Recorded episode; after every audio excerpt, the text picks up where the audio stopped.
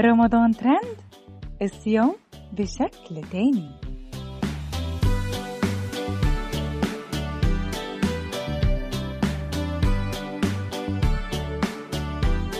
أهلا بيكم في برنامج رمضان ترند ببودكاست المصري اليوم.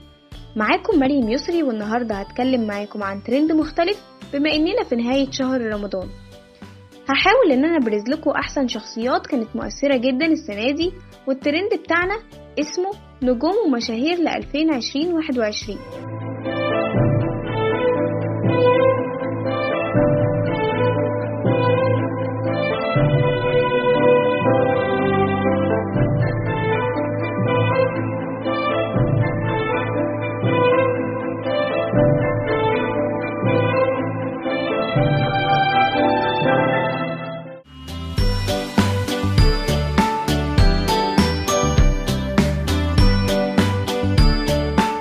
وهبدأ معاكم بأول شخصية وهي الفنانة منى زكي. في مسلسل لعبة نيوتن اللي أدت دورها بكل براعة. المسلسل اسم على مسمى لأن هو لعبة فعلا بدأوها وهما بيحاولوا إن هما يسافروا لأمريكا هي وجوزها عشان تخلف هناك وابنها ياخد الجنسية الأمريكية ويضمن لهم العيشة هناك. وسافرت من خلال مؤتمر زراعي بشكل شرعي جدا لكن الحقيقة إن السفرية دي غير شرعية. واللعبة كبرت منهم وخرجت عن سيطرتهم. لأن هي سافرت بس جوزها معرفش يسافر. وأحداث المسلسل اتسلسلت ورا بعضها ومنى زكي دورها كان قوي جدا وتمثيلها كان أقوى. وفي مشاهد رغم إن هي عادية بس أدائها فيها كان بيوصل للمشاهد بإحساس قوي. زي مشهد إنجاب طفلها. المشهد ده وصل إحساسه لكل مشاهد وطلع ترند وقتها. زياد أنا بولد راح المستشفى اللي قلت لك عليها. والنبي جيلي بسرعة أنا لوحدي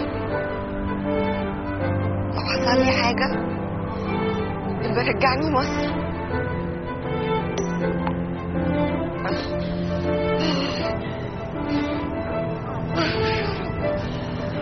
Quickly, please, quickly! I bring my baby now!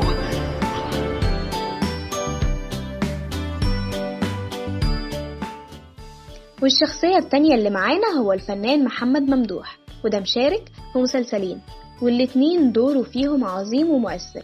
طالع في مسلسل لعبة نيوتن جوز الفنانة منى زكي اللي كان في مصر ومعرفش يسافر معاها أمريكا.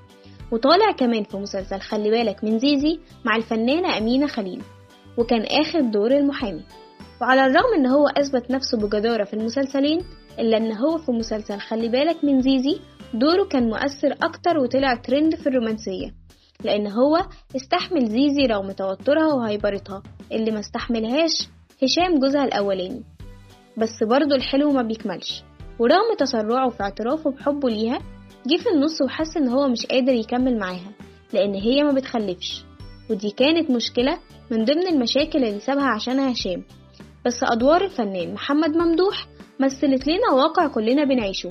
وغلطة أغلبنا بيقع فيها وهي التسرع علي يعني مش حيوانات. يعني أصعب حاجة عندنا المعاملات. هنطبطب على بعض ونوصل لاتفاقات أصل دماغ لما بتملك مني بني آدم تتوي جامد ما تعرفش أنت هتروح على فين. دماغ لما بتملك مني بني آدم تتوي ما تعرفش تروح على فين. لما بتوتر أنا بدي attitude ولا ببقى هادي ولا cute الكذب ملوش رجلين بس ليه انياب ليه انياب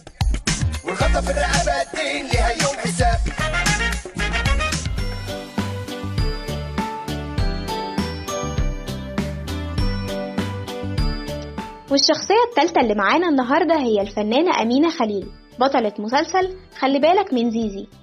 اللي من أول لقطة في المسلسل وهي باين إنها عندها فرط حركة ودايما متوترة. وغير كل ده فهي طالعة إن هي ما بتخلفش. والتركيبة دي كلها مع بعض كانت صعبة على جوزها هشام. وصريحة إن هو عايز ينفصل عنها بس في وقت غلط جدا هي كانت بتمر فيه بأزمة. فشافته إن هو شخصية بياعة. وخبطته بالأباجورة اللي كانت موجودة في عربيته. وساعتها المشهد ده اكتسح الترند على السوشيال ميديا. والمسلسل هنا قايم بين شقين. الأولاني إن زيزي بتحاول تجيب حقها من طليقها بالقانون وتثبت إن هو غلط وهي اللي صح. والتاني مرض فرط الحركة ADHD اللي كان مسيطر عليها وكانت بتحاول تتحسن منه. والمسلسل كمان كان فيه نسخة مصغرة منها وهي الطفلة تيتو. عندها نفس المرض والطفلة تيتو تبقى بنت المحامي. ولما اتقابلت هي وزيزي كونوا ثنائي حلو جدا.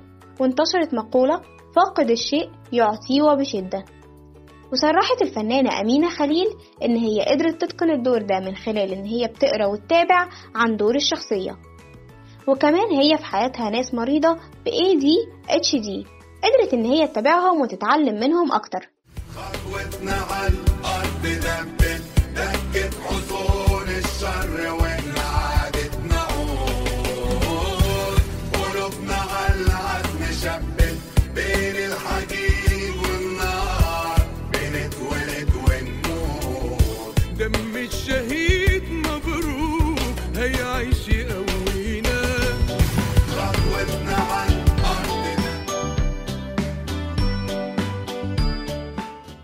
والشخصية الرابعة اللي معانا النهاردة هو الفنان أحمد مكي اللي ظهر في مسلسل الاختيار اتنين بشخصية يوسف الرفاعي.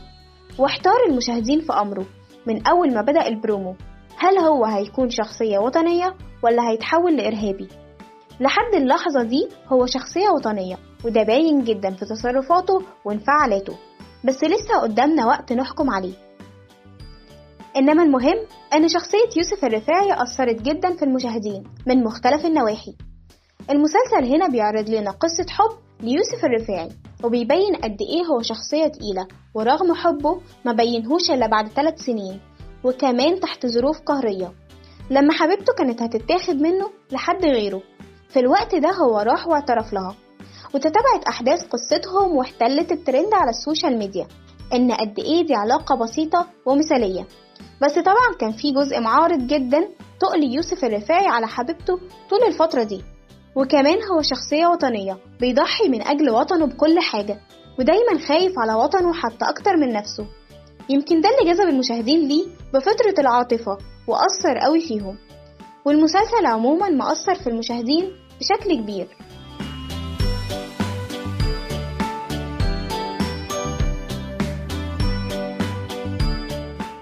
وبكده تكون خلصت حلقتنا النهاردة من برنامج رمضان ترند. استنونا في حلقات جاية كتير وترندات أكتر.